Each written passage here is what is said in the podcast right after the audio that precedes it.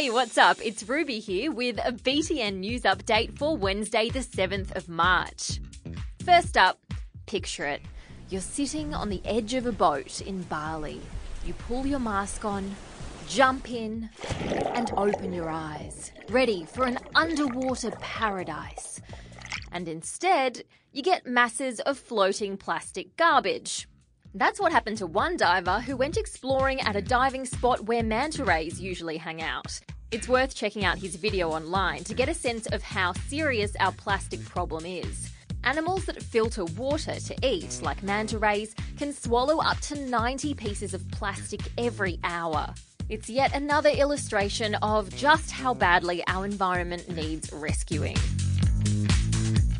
The Winter Olympics are done and dusted, which means the Winter Paralympics are gearing up. It's like the Olympics but modified for people with disabilities. Our Aussie team of 12 will be competing in para skiing and para snowboarding. It's the biggest team we've ever sent, and word on the street is they've got a really good chance of winning a medal or two. Go, you good things!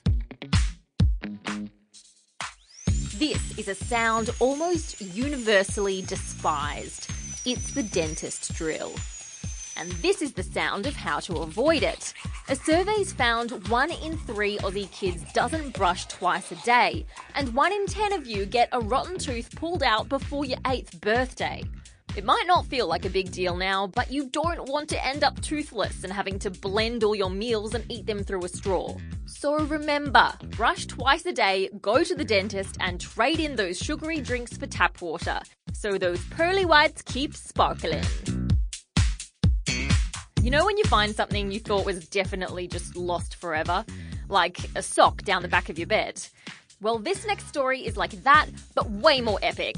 A family has found the world's oldest message in a bottle on an island off the West Australian coast. It happened kind of how you'd expect. I bent down and picked up that bottle that was at my feet and that was it. The message inside was in German and dated 1886, making it 132 years old. Wow! The family who found it thought it might have been a hoax until they found the diary of the guy who'd written it hiding in a museum.